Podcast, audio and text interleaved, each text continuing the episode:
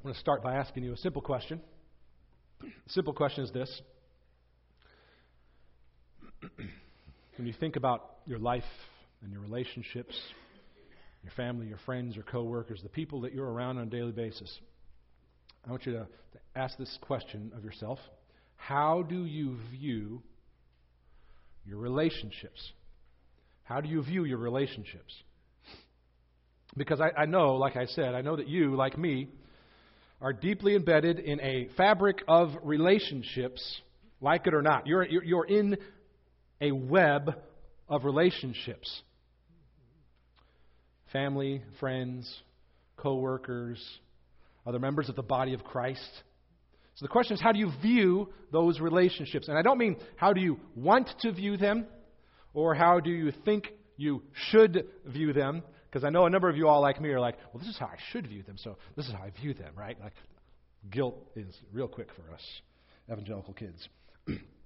I know that many of you are going to those kind of default responses, but I'm asking you to think under the surface to the root of this question for you right now. How do you view those relationships and how do they function in your life? Because, because here's something I know about your relationships, no matter how you view them or think you should view them. Uh, I know, because it's the same way for me, relationships among us are messy. Relationships are messy. They are so messy so often that we very, very seriously question whether they're worth it. We've all been there before. They are so messy so often that it's really easy to get to a place where it's like, well, this isn't even worth it for me. And that has lots of implications for how we operate with other people. Lots of implications. In fact, they get so messy so often, we begin to operate, we begin to act, sometimes without even being aware of it, in a way that ensures that what we really desire underneath it all will be the way, will be the way we treat our relationships and how we function in them and how we twist them and how we pervert them for the needs that are under the surface in our lives. So, so the question may be how do your relationships function in your life? as, as fundamental perhaps to who you are? In, in a sense, we hope so. We'll talk about that today. Maybe your relationships function as annoyances on the road to your goals, as opportunities maybe to help you achieve your goals. Do you view them as a means to the end of your personal happiness? Lots of people do. Are, are the people in your life there in your mind functionally to bring you happiness and to help you to sort of function as assistants, as helpers in achieving your goals? Maybe the people in your life function like that as ways to get your needs met. This is important to think about because we live in a world where our sin creates mess. It creates pain, creates hurt. not just our sin, but others sin toward us. Isn't it funny how isn't it funny how the assumption about the sin and the pain of relationship is always others at us? I mean, like how is that logically possible for every person on the planet? Every problem, every mess in my life is always somebody else's sin directed at me. That's all the mess of my relationships, right? I mean, all these people would just get right with God. How we think and operate and act and feel sometimes, isn't it? now, I, I want to, just before we get into where we're headed for a second, here, I want to say when we talk about mess, we talk about the messiness of relationships, we are not talking in this series about truly abusive, dangerous, unhealthy things that should be avoided. God made us with nerves, so when we touch something that hurts, we pull away. He, he made us that way for a reason, for a purpose. And we are to be a people who stand up for the kind of justice that protects people from that kind of abusive danger. And so, if, if that's what you've been in, if that's what you're experiencing, we're not saying, stick with that, stick with abuse. That's not what we're saying in this. In fact, we should be people who protect one another from that kind of abuse, who stand up to injustice like that and create, a, create an environment of safety so that doesn't happen.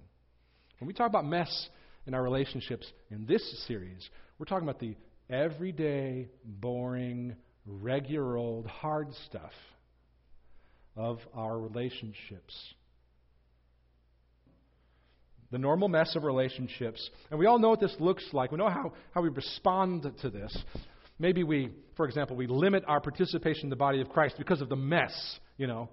because, because we don't want to be held accountable, maybe, to a community of believers, or we've experienced that mess before, and I don't want to go through that again.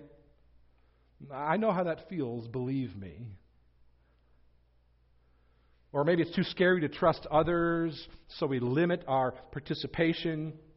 Or the 20 other reasons that affect our participation in the body that, that you and I may not even be aware of. Maybe you decide to, to squash your feelings, to keep them inside, refusing to be honest, because you know full well that being honest means having to be cleaned up. That, that creates its own mess. It doesn't seem worth cleaning up the mess when you're honest with people.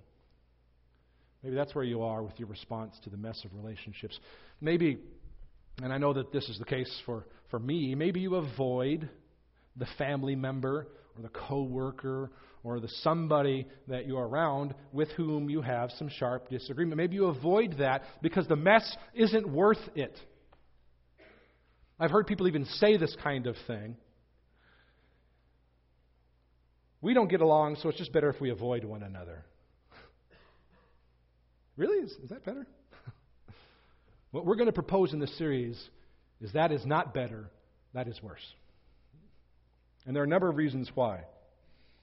We typically isolate ourselves because of the messiness of relationship. On the other hand, there are some who do the opposite of isolate. They sometimes totally immerse themselves in unhealthy relationships.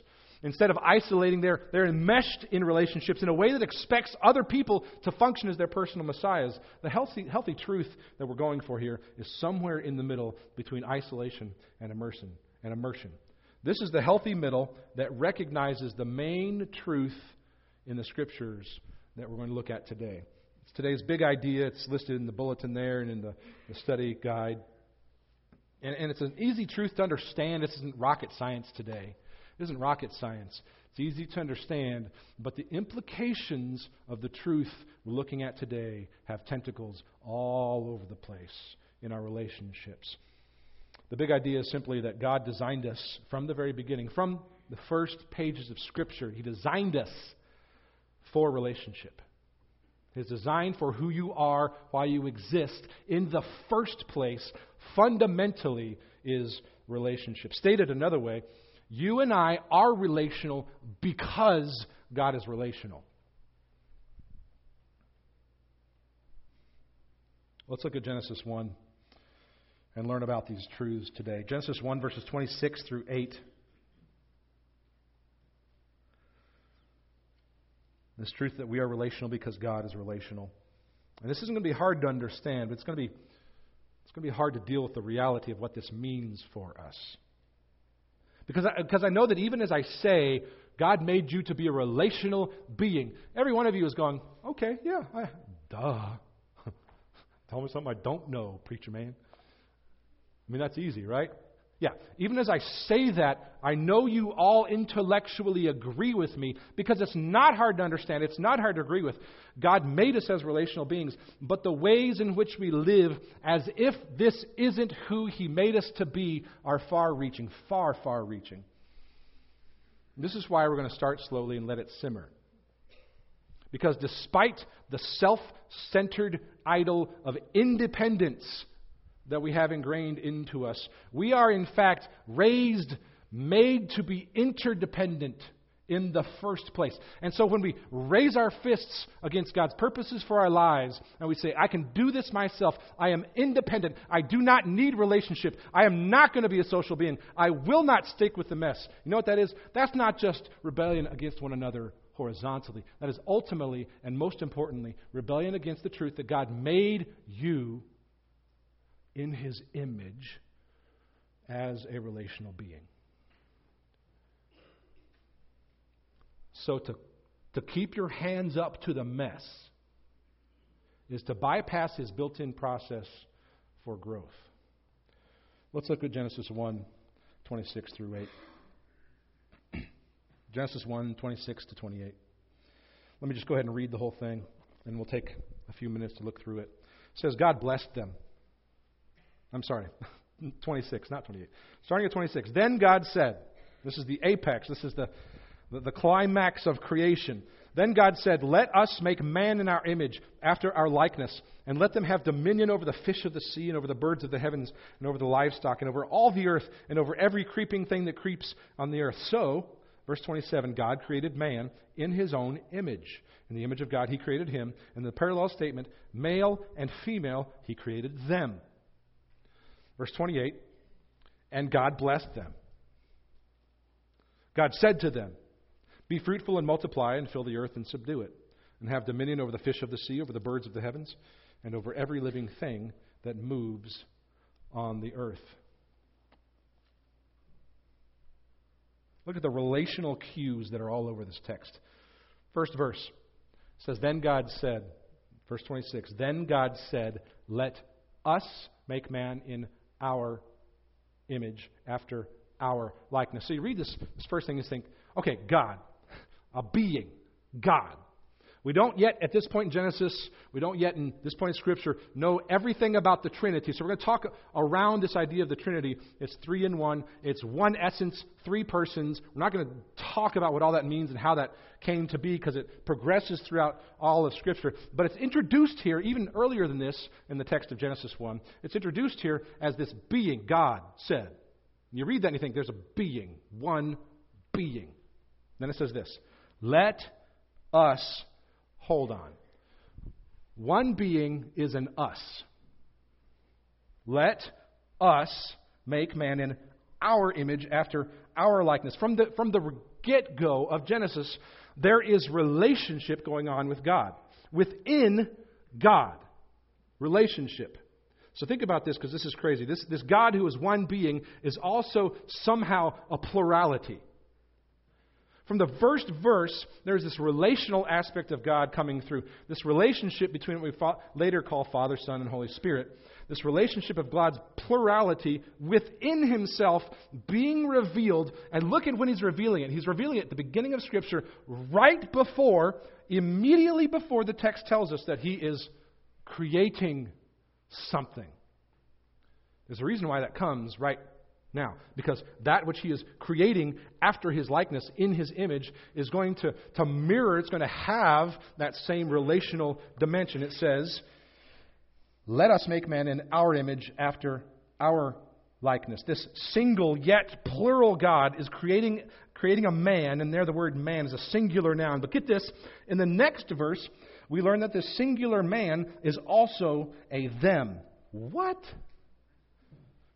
Follow this in the text. It says, Then God, singular, said, Let us, plural, make man, singular, in our plural image, after our plural likeness. And then it says, And let them, now the singular man is a plural somehow, have dominion. This is the crazy part. The Bible is amazingly filled with this kind of cool stuff if you'll study it. There is relationship all over these verses from the very beginning. This single yet plural God is making a man who, in the next verse, is a them, which means that the, the relationship that exists within this singular yet plural God is being embedded into this man who is also a them. Now, it's Adam and Adam and Eve. I'm not saying one Adam is two people. I'm saying that God is embedding in himself as he creates his own relational dimension into Adam and Eve. And we know it's both of them because it says, let them. Let them. Now, this isn't because God can't count. This isn't a math problem. It's because God is revealing something critical about Himself, and that critical thing is being made known. It's being manifest in His own children, His own progeny, His, his creation. It says God's making man after our likeness, meaning that man is, is somehow, in his essence, like God. Not perfectly in character and nature like God, but somehow reflecting God's character and nature. There's something about the essence of who you and I are that reflects who God already was and is and how he was creating them. And it says this Let them, this is part of how we know man isn't just one man. This is one of the few places where man means humanity. Let them have dominion. Now, now, now, think about this. Dominion, stewardship, doesn't work unless it's in relationship with something over which you're stewarding or about which you're taking care. So the relationship that God has embedded in man is also working itself out in how man will do what man is called to do. Let them have dominion.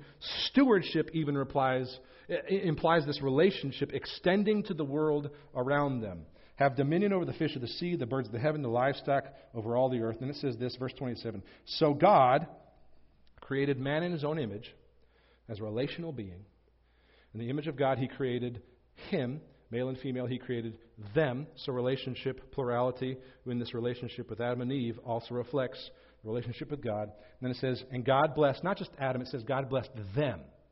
God blessed them. This relational dimension that comes from the Creator, that's embedded in the people, He blessed them and said to them, in other words, both of them are receiving this first command, this first command that because they're blessed, they are to be fruitful and multiply, to fill the earth and subdue it. In verse 28, have dominion over the fish of the sea, over the birds of the heaven, over every living thing that moves on the earth. So, so this God, this is the crazy thing about who we are. this God who is a perfect relationship, Father, Son, Holy Spirit, created humanity, created you, created me, created us out of his own usness and ourness, as it says in the text. Here it is at an even deeper level. God didn't just make us as relational beings. He made us relational beings because He is Himself a relational being. Now, think about that. He made us to be interdependent and connected fundamentally as who we are, not just because He wanted us to be that way, but because He Himself is that way. So when He calls us to reflect Him, to deny the truth that you are an interdependently related being with other humans and with God. To deny that truth is not to deny our relationship as much as it is to deny what God said who you are. To live as if, to live as if you are even able and should be avoiding the mess of relationships in which God placed you is to stand and hold your fist up to God and say, I will not live in a world that works like you made it.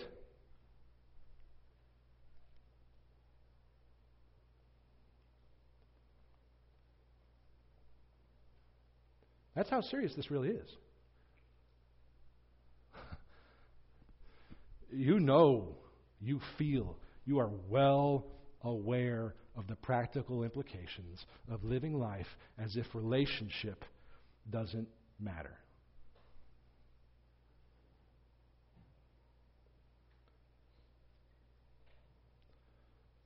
The really cool part about this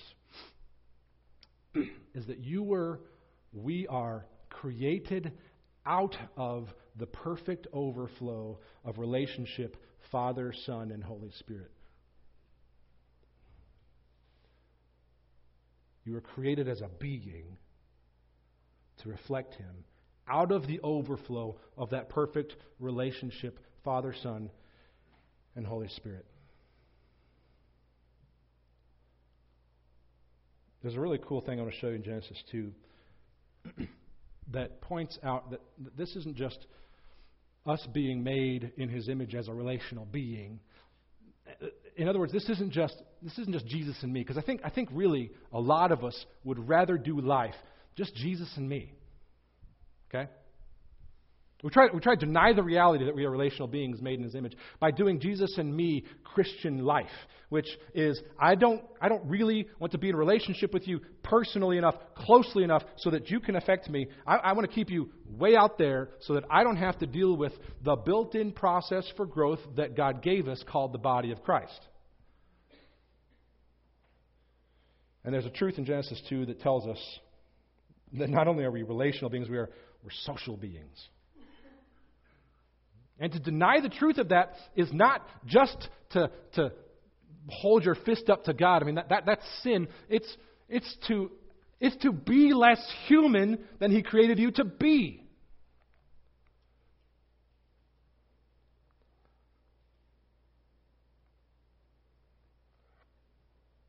Look at this in Genesis 2. This is super cool.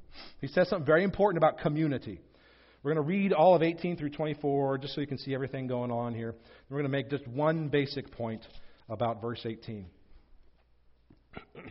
this is cool stuff. Genesis 2 18 to 24.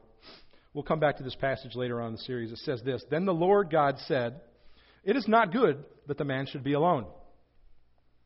I will make a helper fit for him. So out of the ground the Lord God formed every beast of the field and every bird of the heavens and brought them to the man to see what he would call them. And wherever the man called every living creature, that was its name. The man gave names to all livestock, the birds of the heaven, every beast of the field. But for Adam there was not found a helper fit for him. So the Lord God called a deep sleep, caused a deep sleep to fall on the man, and while he slept, took one of his ribs and closed up its place with flesh. And the rib that the Lord God had taken from the man, he had made into a woman, and brought it to her to the man. Then the man said, This at last is bone of my bones and flesh of my flesh. She shall be called woman because she was taken out of man. Verse 24.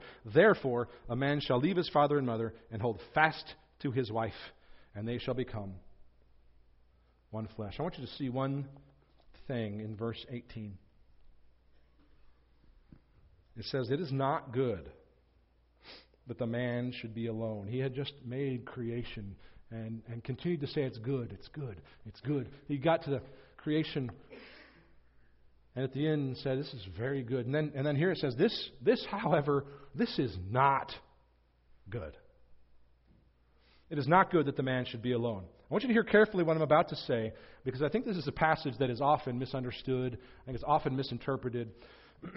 there is no indication in the text or in the surrounding context that Adam was just sulking around the garden, sad because he was so lonely. There's no indication that, that God comes along and makes woman just because Adam's lonely. I mean, think about it. He's, he's in perfect relationship with God. Why would he be lonely? He's not lonely. This is not a statement about his emotional state this is a statement about God's original intent in the first place. There's no indication that God created Eve because Adam was sad and lonely. When God said, it's not good for man to live alone, to be alone, he was not somehow making a new observation like, you know what? I forgot something. What God is doing here is he is verbalizing his original intent. His original intent was that Adam would be in relationship so that be fruitful and multiply is possible. The intent from the beginning of God making us is so that you and I can become men and women who fruitfully make the goodness of God known in our lives. That's the goal. From that, witness will happen. From that, evangelism will happen. From that, a winsome witness to a world that needs to know relationship with God will happen. Be fruitful and multiply does not happen in a vacuum. That's a lie that a lot of us like to believe about our own Christian life. My fruitfulness can happen in a vacuum. To say that is to live contrary to God's design in the first place.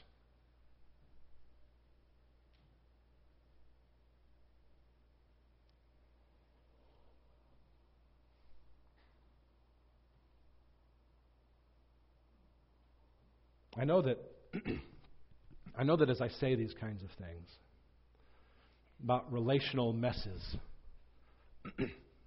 that for each one of us it's going to bring up hard stuff, painful things. Examples of having been hurt. Examples of having hurt someone else. I'm aware that at the beginning of the series, as we're going to talk through this whole series, I'll be talking about covenanting with one another, sticking with the process, holding on to others while pain absorption has to happen by you being a part of a relationship that's going to have some conflict in it. Anybody ever been married? What number one place have you had conflict? Am I preaching yet? Holding on to the process, sticking with the built in growth process. This is why we're calling this relationships, because the built in process for your growth that God has for you is the relationships that exist in your life.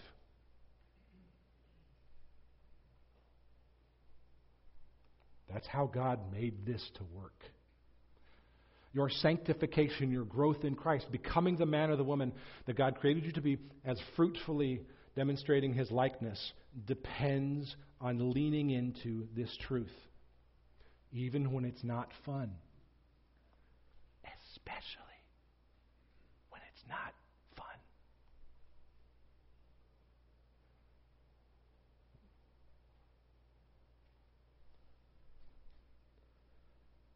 It's why the body of Christ is truly the only thing going for the work of God to continue to make us into who He created us to be. It is God's built in growth process for getting back to perfect relationship with God.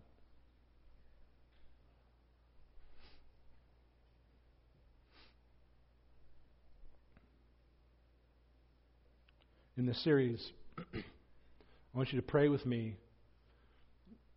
that even though this is going to bring up stuff, it's going to perhaps create conflict. It's going to mean I'm calling you, the Lord is calling you to have hard conversations you don't want to have, to, to continue to go to places that are uncomfortable for you. Because that's, that's how this is supposed to work. And to deny that that's how it's supposed to work is to deny how God made you as a human being. So let's, let's covenant, let's, let's pray together to lean into the truth, to let it simmer that God made you this way for a good reason. Let's pray together.